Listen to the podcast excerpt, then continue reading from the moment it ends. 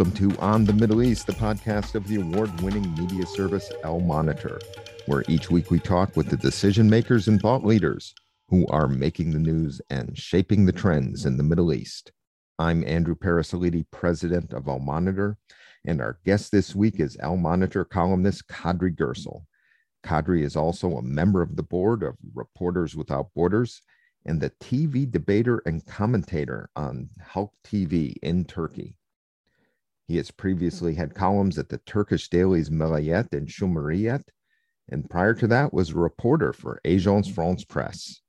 In October 2016, Kadri was detained and jailed for 11 months in the operation against Cumhuriyet. He documents his ordeal and the decay of press freedom in Turkey in his book. In Turkish, the English translation, I believe, is I'm Sorry for You Too, published in November 2018. While working for the AFP in 1995, he was kidnapped in the Turkish southeast by the PKK.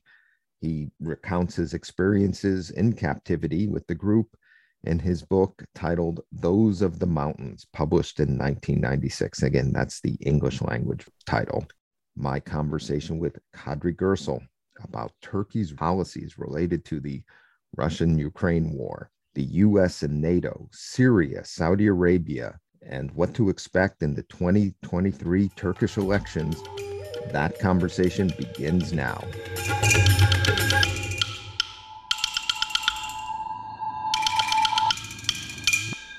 Kadri, welcome to On the Middle East.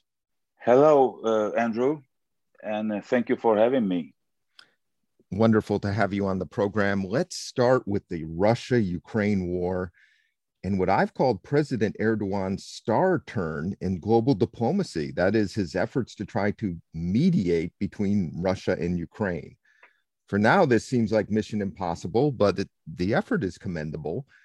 And it, it seems to me this, this effort is driven by national interest as the war is exacerbating Turkey's already difficult economic situation and opportunity as Erdogan is interestingly, I should say, well positioned to mediate because Turkey has good relations with both countries. Erdogan's Turkey has a long tradition of uh, mediation. They have a capacity, and uh, they use this capacity to uh, to make uh, their political capital bigger, and and uh, this is quite understandable and this is a quite a good response to the to the post-Cold War era in, in the region. So Turkey uh, opted to relative, relativize uh, its ties with the West and then uh, opt or choose to follow a more uh, independent foreign policy.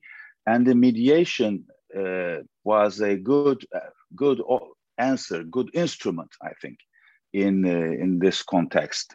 But with these two countries, with both Russia and Ukraine, Turkey is, ha, has a very important ties. Uh, Turkey, Turkey is dependent, dependent uh, to Russia in, in, uh, on, on energy issues. And Turkey has very interesting ties with Ukraine, particularly on, uh, on defense issues, for example, and uh, these two countries are uh, are are very important countries. So and then a conflict in between the two would definitely hurt Turkey, and Turkey has nothing to gain, I think, in the in midterm, in long term, out of this this conflict. So Turkey has reason to mediate and has a capacity to use in uh, in order to mediate in between the two. But uh, a third a third reason can be added, I think, because uh, of uh, Turkey having having consumed its diplomatic capacity in the course of the uh, 2010, 2010 until to, to, to uh, 2020.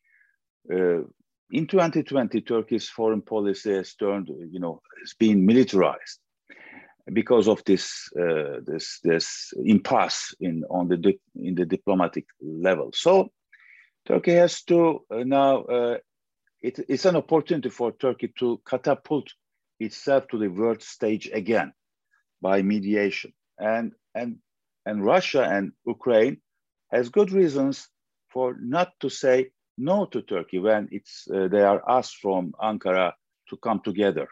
For example, last time in Antalya. Uh, and because both sides do not want to lose Turkey to the, to, to the adversary. So uh, both sides uh, also value Turkey more. I think Turkey is an important country for Russia to, uh, and for Ukraine even more important uh, because and they they these two countries do make uh, their their maximum effort not to lose Turkey to the other other side. So it's a I think very good context for Turkey to to use in this regard one of the sticking points uh, between Russia and Turkey with regard to Ukraine is that Turkey supplies drones to Ukraine, which have been instrumental in the uh, Ukrainian uh, defensive military effort. Why does Turkey supply drones to Ukraine?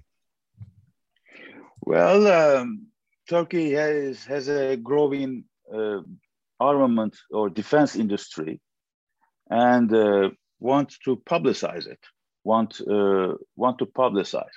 That's, I think, I don't think that the move uh, was a was a a move considering uh, the the conflict or taking into consideration the conflict in between Russia and and Ukraine. And I think this this this cell of of drones uh, in quantity was not a, a, purchase for Ukraine to be to use against Russia to alter, uh, to change the equilibrium and the course of the of the war, and uh, and and Turkey has has sold you know sold to many countries, including including Ethiopia, for example, and didn't didn't behave as a responsible uh, supplier so far, because these countries have, you know, inner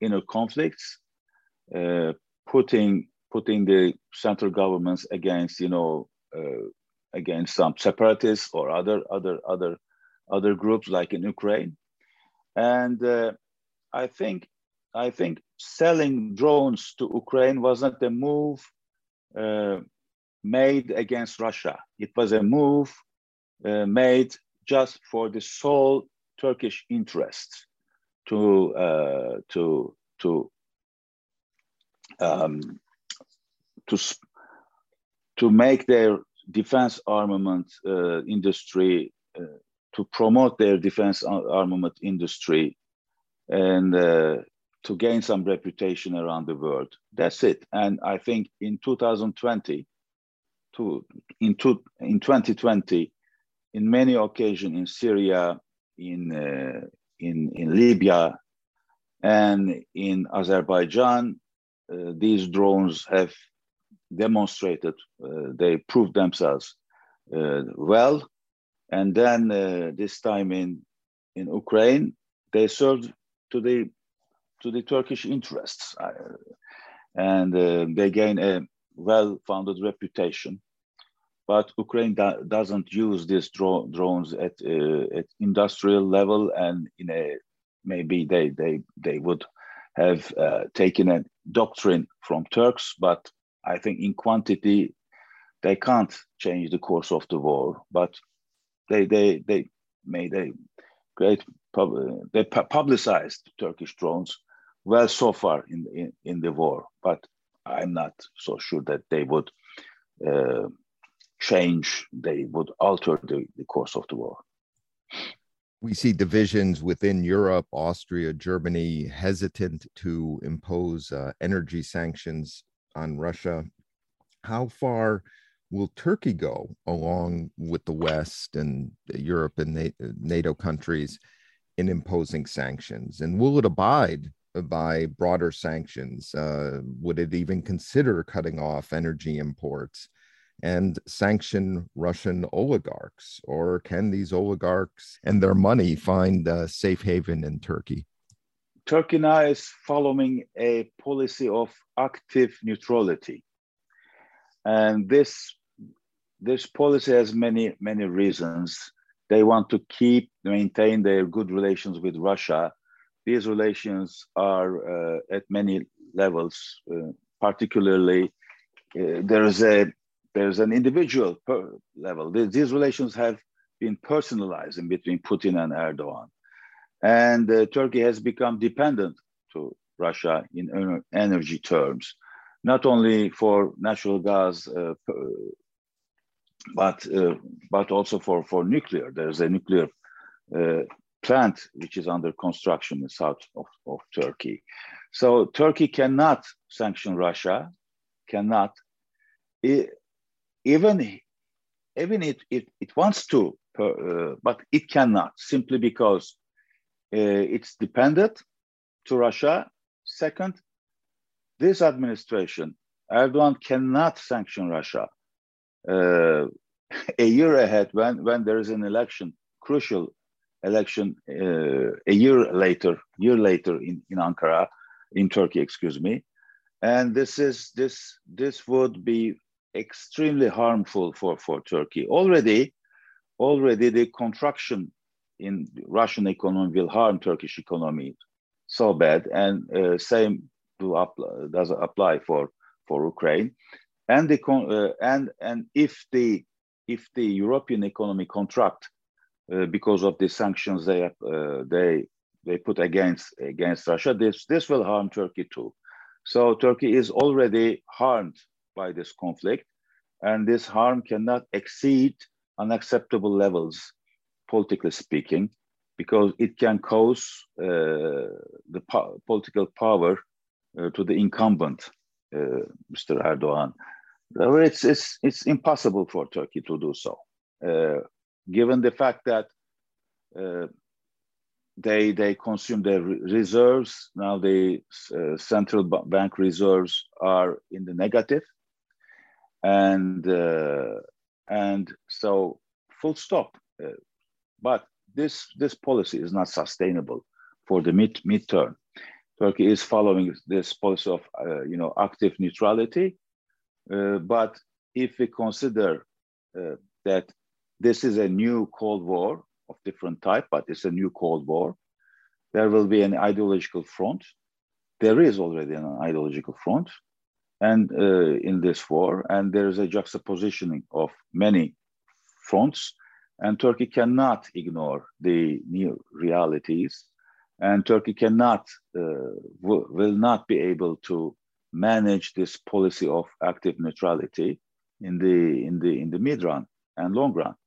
So uh, I think until 2023, 2023, this, uh, this policy can be handled by Erdogan, but uh, we will see. I don't think that is, is sustainable.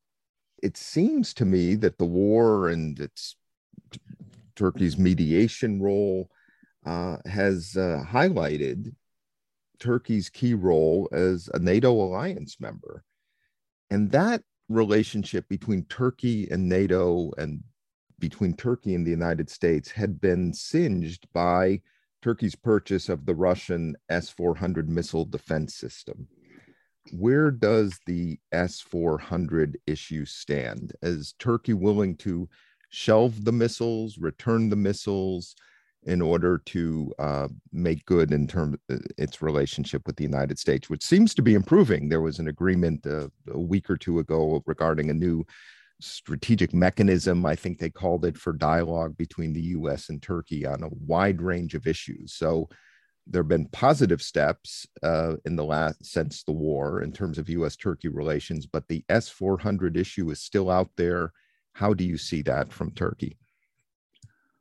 We have to go back to 2017 and see the reasons of of this move of purchasing S 400 systems from Russia.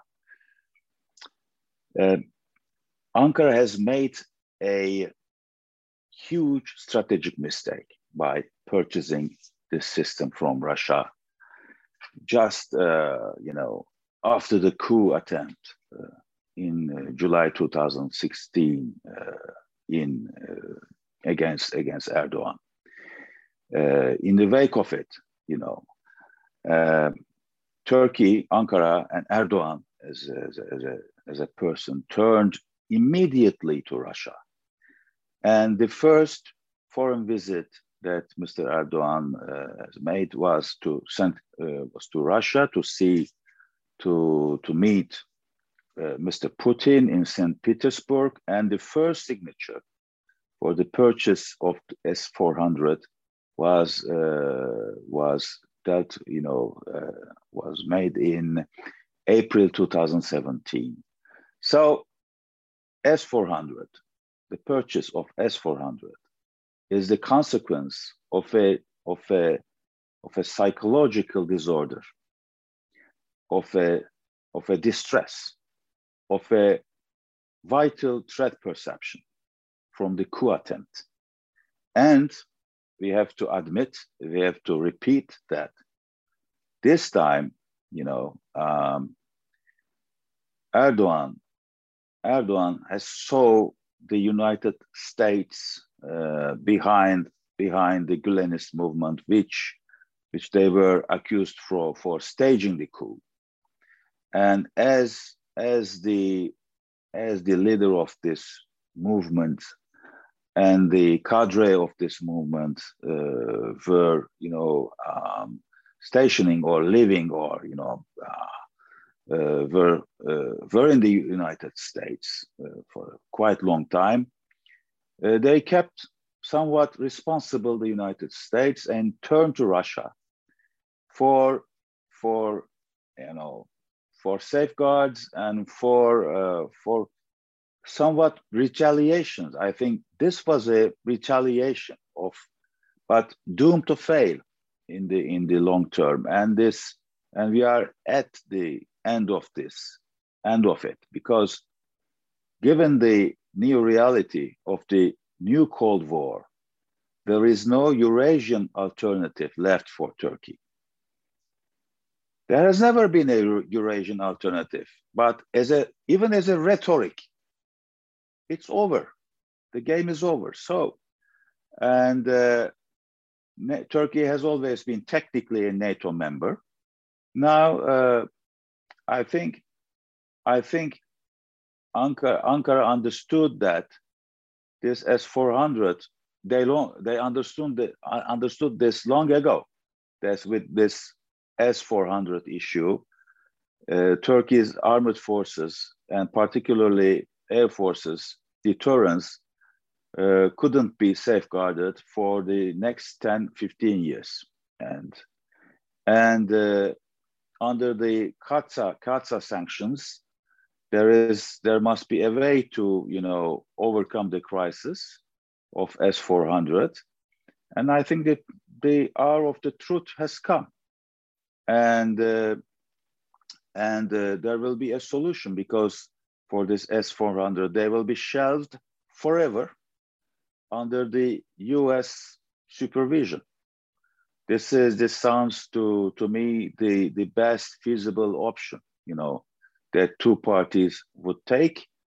And then uh, Turkey has paid a bitter price uh, for purchasing this strategic missile systems for, from uh, Russia uh, by being, you know, uh, discarded from the joint F-35, joint production of F-35. And this five, fifth generation fighter planes that Turkey had bad has is, is uh, needs needs badly needs uh, now creates uh, the lack of them creates an important gap to be to be covered by the purchasing by purchasing F-16s as a as a temporary solution. I think I think Turkey uh, realigned itself strategically again with the Western alliance uh, given the fact that there is no uh, that the Shanghai Cooperation Organization or uh, you know Beijing or Moscow are not uh, alternative at the rhetorical level anymore. Kadri, let's stay on foreign policy. We've been covering Turkey's offer to open a dialogue with the Syrian government while also mm-hmm. reinforcing Turkey's positions and proxy forces in Syria. Is it realistic to consider that Ankara and Damascus could bury the hatchet? And if so, how would you see that negotiation proceeding?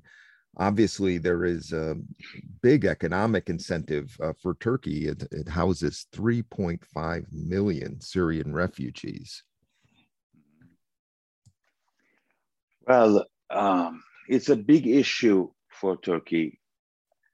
The refugee question is an is a crisis of nation, national national dimension. It's a nation national crisis right at the moment, and uh, to keep this crisis, like crisis, the situation of crisis, uh, checked or controlled or manageable, Turkey has to uh, to have a say on Syria issues and to have a say on Syria issues. Turkey, Turkey needs to maintain a military force in Syria. That's the that's the uh, that's the way to manage the that's the way to control the damage so far done by this ill-planned and ill-implemented Syria policy since the beginning of the so-called Arab Spring 2011. So uh, I think Turkey, run by uh, by Erdogan or some someone else, or some other political force, or today's opposition, will have to maintain its military force uh, in Syria until a negotiated solution will be found, will be founded and found and and uh, agreed upon.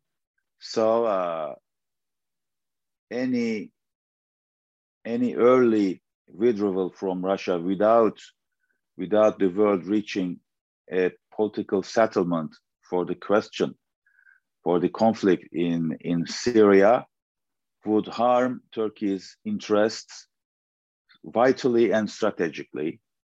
And Turkey doesn't need to be seen as a, as a, as a defeated and weakened force. So they have the capacity to maintain their, their armored forces, you know, in Syria.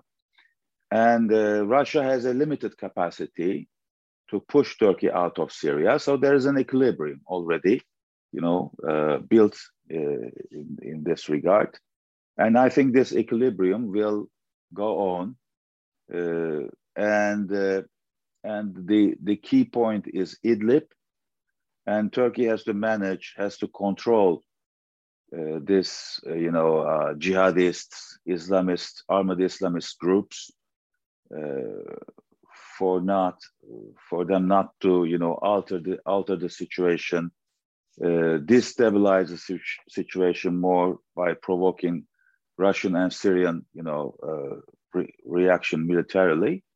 So uh, so far so good, I think, and uh, and Turkey has reached reached its limits too, because remember, you know, coming to Kurds, to YPG. Uh, remember that you know in uh, in the autumn of 2021, we were we were hearing a lot about rumors that Turkey would launch a military operation uh, against Kobani and districts uh, or regions around Kobani, but it didn't happen. So would it happen? Uh, will it happen, or could it happen again? I don't think so because it, these kind of operations do not pay off you know, domestically, uh, will not will not uh, help the help Erdogan administration uh, to get the upper hand, you know, in domestic terms. So I think the situation will go on until the moment of a negotiated uh, to start a, uh, a, negotiation to to solve the Syria crisis uh, will come. From Erdogan's perspective, does a solution simply include Syrian government sovereignty over those areas that are currently administered by uh, Kurdish autonomous uh, forces? Well, uh, look, it depends on the American uh, in American inclusion in the context. Uh, as long as the Americans uh, will have their uh, endorsement and support to Syria Kurds and uh, control over the Syria Kurds, I think I think a kind of Kurdish option, uh, solution, include, in, including Kurds into the solution will be feasible. And then, uh, and then uh, I think uh, uh, Russia will, will insist uh, Kurds not to go, you know, not to go in a you know take a separatist drive or separatist course in this regard, not to divide Syria, and uh, for Ankara, keeping Syrian integrity intact is a I think is a pre, prerequisite in this term because if not, they would easily anticipate that. That means uh, Kurdish autonomy and the Kurdish autonomy would be very problematic for, for Turkey. They would not accept it. So uh, I think a greater uh, kind of, you know, uh, kind of appeasement would be can be can be found for Kurds in in, in Syria, or uh, the question can be can be uh, kept frozen uh, for for at least uh, at least another tour another for for for at least a decade maybe. Uh, and because this this is not easy to solve you know the syria problem uh, this ankara will, will if the if the government will change if the if if erdogan will lose elections in 2023, the, uh, the, the new political power will, will certainly will certainly recognize Damascus and uh, will talk to Damascus, and this can this can change the situation in this regard. But until 2023, I don't expect uh, any new move from Ankara because uh, the the situation, this the, the the de facto situation right now, I think is the less harmful in this regard because it keeps it keeps uh, the popular base of the jihadi groups in in Idlib in Idlib. It does not exacerbate Turkey's refugee uh, Syrian refugee problem and it's a manageable situation for right now. And uh, I don't think that uh, I don't think uh, Turkey and Russia, Ru- Turkish-Russian relationship has always been have always been compartmentalized, and I think that there will be no spillover. You know, the exacerbation of in Ukraine will not spill over to to Syria, and uh, because Syria has a different reality, and both sides, Turkey and Russia, uh, consider recognize that the reality is different, and because because Russia's Russia's Russia's uh, capacity is limited in this regard in, in, in Syria. And Turkey has uh, somewhat a important capacity to punish Syria if some limits uh, would be exceeded, as, as they have shown this in February 2020. Uh, and then uh, the first use of TB2 Bayraktar armored drones uh, was, you know, was very, very efficient and very, you know, uh, how to say, harmful uh, on Syria Arab army. So uh, I think there is this, there is an equilibrium, and but not sustainable in the mid mid midterm. Uh, I don't think that the situation will change uh, for a foreseeable future in Syria in 2020 in 2022 uh, this year uh, because both all actors are very busy right now with something else. Erdogan has been consistent that the US backed and mostly Kurdish Syrian Democratic Forces, the SDF, are essentially mm-hmm. the Syrian franchise of the Kurdistan Workers' Party, the PKK, which both Washington and Ankara consider a terrorist group. What mm. the latest on the Kurdish question, and how do you see that playing out, not just with regard to the PKK, but also relationships uh, between uh, uh, Kurds and Turks and in the social context and also the political context in terms of the uh, Kurdish political parties? Turkey's Kurdish question is now actually unsolvable without the inclusion of great powers uh, having inter, inter, you know, intervened in, in Syria and and gained a status of, uh, of, of, of, of, protectors of uh, Kurds in Syria from different angle, you know. Let's admit first that Turkey's Kurdish question is unsolvable right, right now.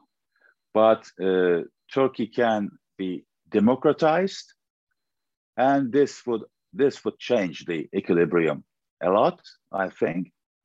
And then and then this democratic Turkey would have an upper hand to deal with with its own internationalized Kurdish question. But for now, Turkey has no other option to keep the de facto situation unchanged. So uh, yes, this you know uh, PKK you know uh, off offshoots uh, in in Syria should not have should not gain more. They must be controlled and contained, and uh, and uh, situation must be you know uh, tamed in this regard. Uh, Turkish Syrian, Turkish Kurdish question has become a part of a greater Syria question, which is in fact, fact very, you know, comp, uh, you know, jeopardizing, you know, Turkish situation in this regard. So, uh, and militarily speaking, there is a military equilibrium right there. And we should not forget that the United States did not engage Kurds of Syria or, you know, uh, PKK offshoots in Syria politically. They have also, they only engaged them, uh, engaged, uh, they only, you know, fomented this partnership, partnership Militarily, there is no uh, political guarantees that are given by Americans to Syria Kurds. And this is an important point that you know uh, sides should not would not uh, underestimate. So Americans Americans would easily change their political uh, standing according to their you know, according to the change uh, in the in the geopolitical uh, theater, change that would uh, that would you know occur. So uh, let's not forget that America did help Kurds because the, these because Kurds were were fighting against ISIS in the in Syria mostly and uh, and Turkey has prepared the terrain for the American intervention in this regard. So if we reverse uh, this uh, this logic, we have to address I think Ankara has to address to the core issue, has to address to its uh, the reason why you know the Kurdish question has so far badly exa- uh, why why it's so badly exacerbated and got out of control of Ankara. And uh, for instance, all of these are intermingled, uh, and there is a quite strong interaction in between Syria question and Turkey's Kurdish question. And America's standing point, you know, uh, and and would America continue to provide its support to Syria Kurds, which is seen as a providing support to PKK by Ankara, by the way, and which is an important, important problematic uh, against the against the I mean against the against developing better relationship between the United States and America, uh, Turkey. Well, uh, maybe this stalemate uh, would be solved as one big actor would change its position, but changing position, for instance, uh, by Turkey would not help. But you know, democratizing Turkey would help Turkey in the in the mid and long run. Uh, but we need to see Russia or America changing their position, and thus would help. Uh, thus, that would help Turkey to uh, to to develop a new approach uh, to its you know Syrianized Kurdish question uh, at the end of the day.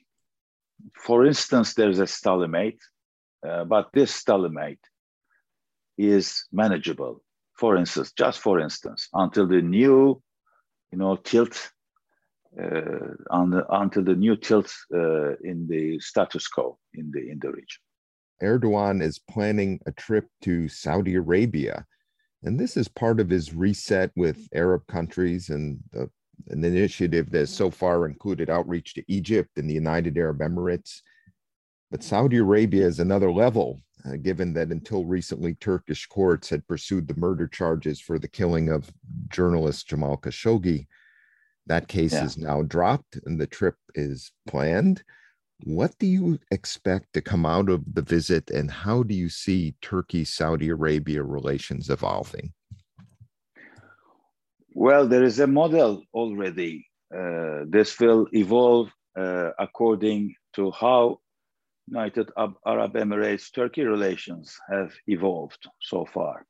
And as we have to admit that uh, there is a tandem in between the, these two Gulf countries regarding with issue, including Turkey's Middle Eastern approach, it's quite uh, foreseeable that uh, Turk uh, relations between Saudi Arabia and Turkey are normalizing in a quite dramatic way.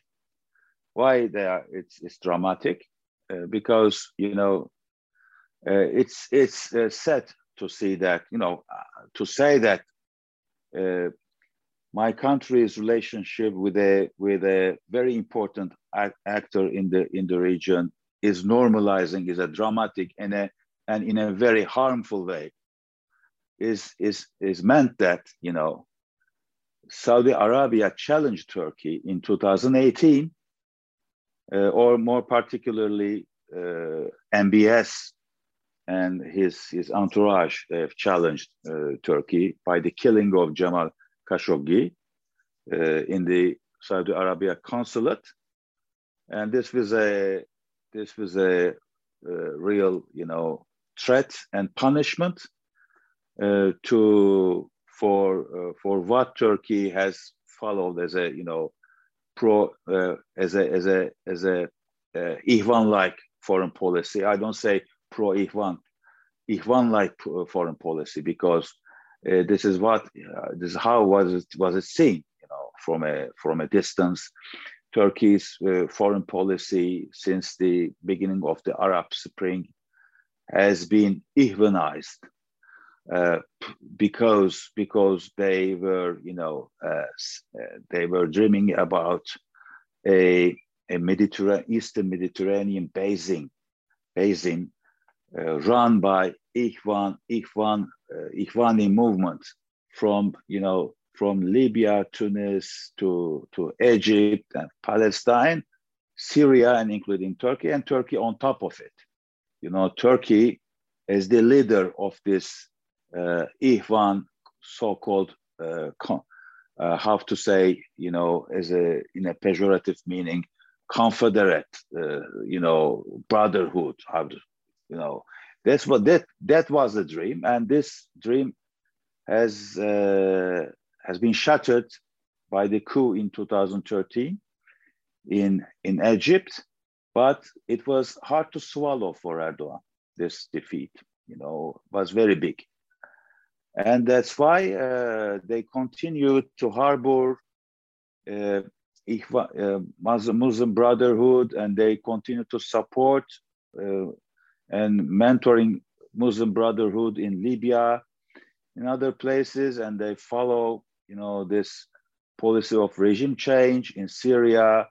And then uh, at the end of the day, you know, uh, this policy has consumed itself and proven proven unsuccessful, proven unfruitful at all. And then Turkey has created a, a alliance against against uh, against itself in the region.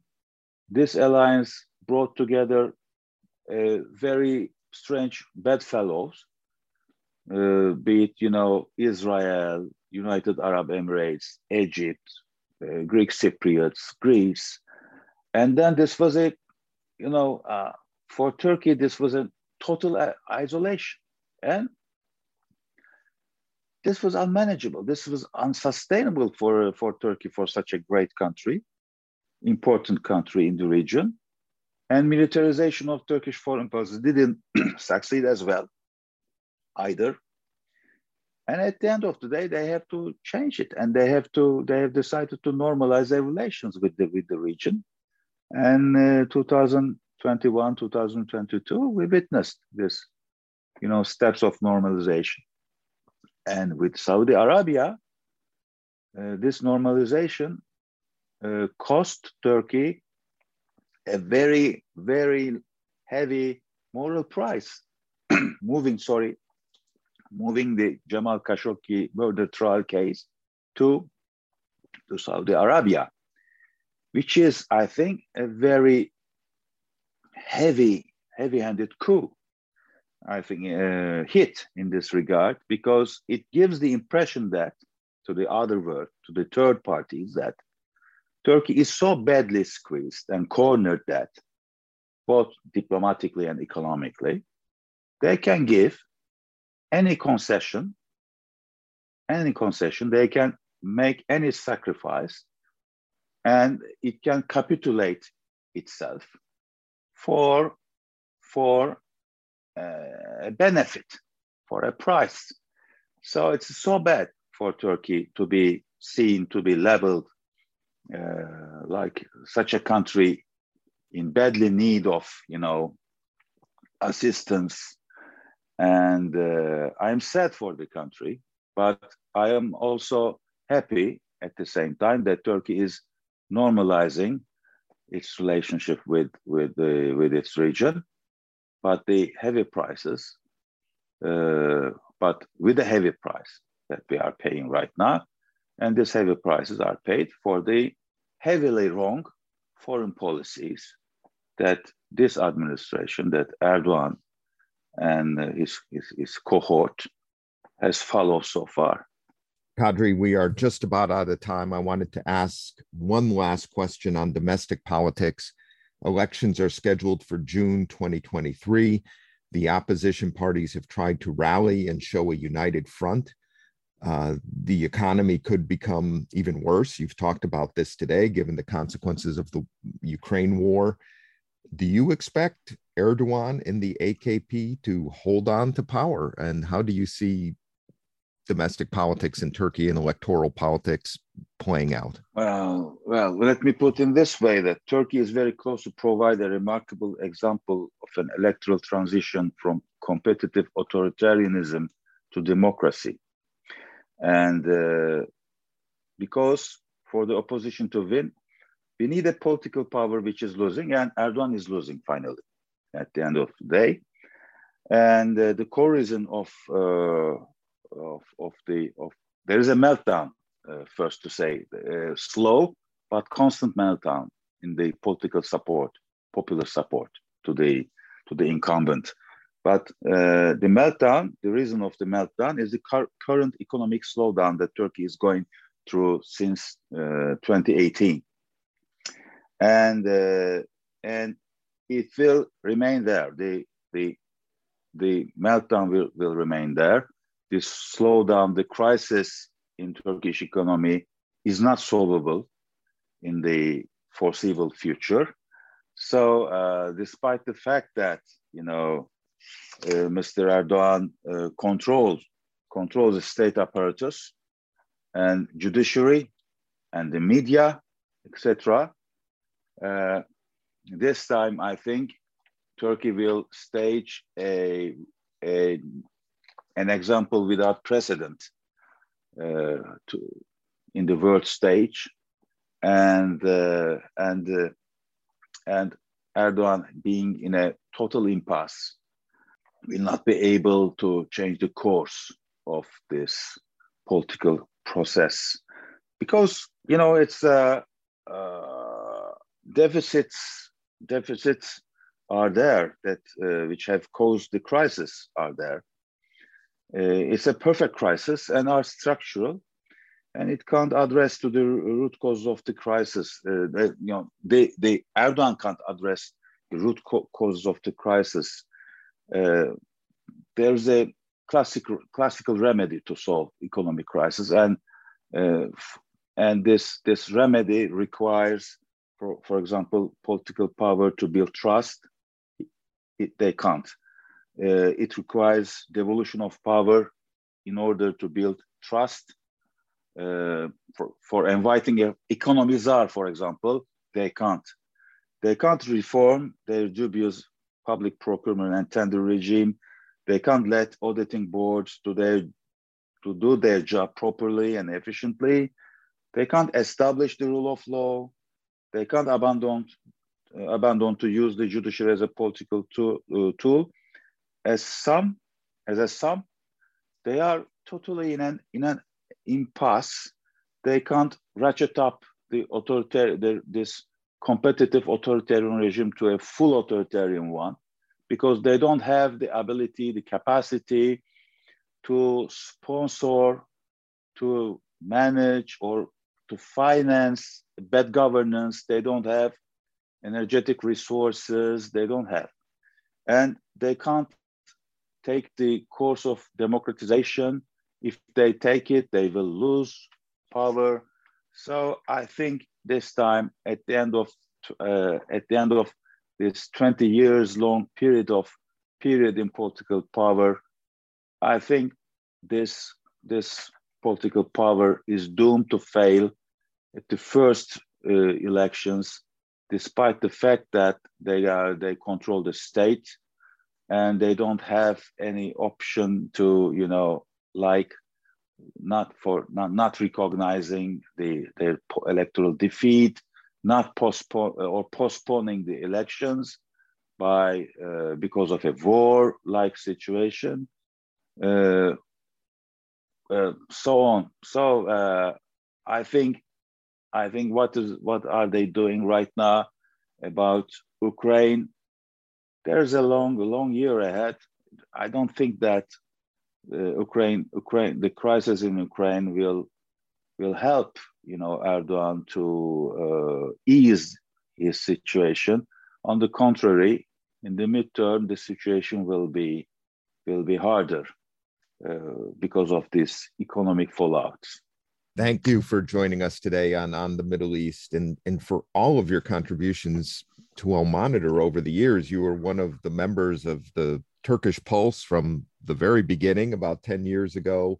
And it's a pleasure uh, speaking with you today and getting your thoughts on what's happening in Turkey. Once again, thank you very much for having me, Andrew. It was a pleasure to share my view with your audience. We will return after this break.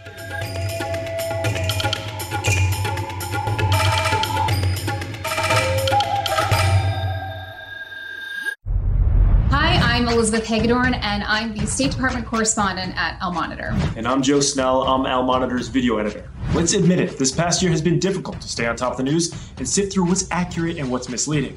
Let Al Monitor help you. If you care about the Middle East and North Africa, you should consider listening to Al Monitor's audio series on the Middle East with Andrew Parasiliti and Amberin Zaman, and on Israel with Ben Caspit. You can now watch our newest video podcast, Reading the Middle East with Gilles Kepel. You can subscribe to these series on your favorite podcast platforms. And through a host of free daily and weekly newsletters, we offer a range of perspectives with the highest journalistic standards. You can subscribe to these newsletters at almonitor.com. As an award winning media service headquartered in Washington, D.C., Al Monitor has a network of over 160 contributors around the world. So if you haven't done so already, be sure to visit almonitor.com, where you can find all of these newsletters and podcasts along with first class reporting and analysis.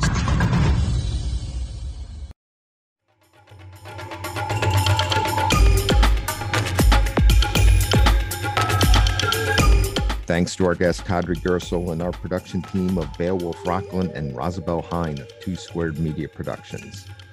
We will be back next week, and if you haven't done so, please sign up for all three of our Al Monitor podcasts at your favorite podcast platform. Reading the Middle East with Gilles Kepel, whose guest this month is the legendary French architect Jean Nouvel, designer of the Institut du Monde Arabe, the Louvre Abu Dhabi, and many other amazing structures. And on Israel with Ben Caspit, where this week Ben talks with Israeli cyber master Nadav Zafrir. And of, course, this podcast on the Middle East, where Amberin Zaman will be here next week with another decision maker or thought leader in the region. Thank you all for listening, and please keep up with all of the news and trends in the Middle East at almonitor.com.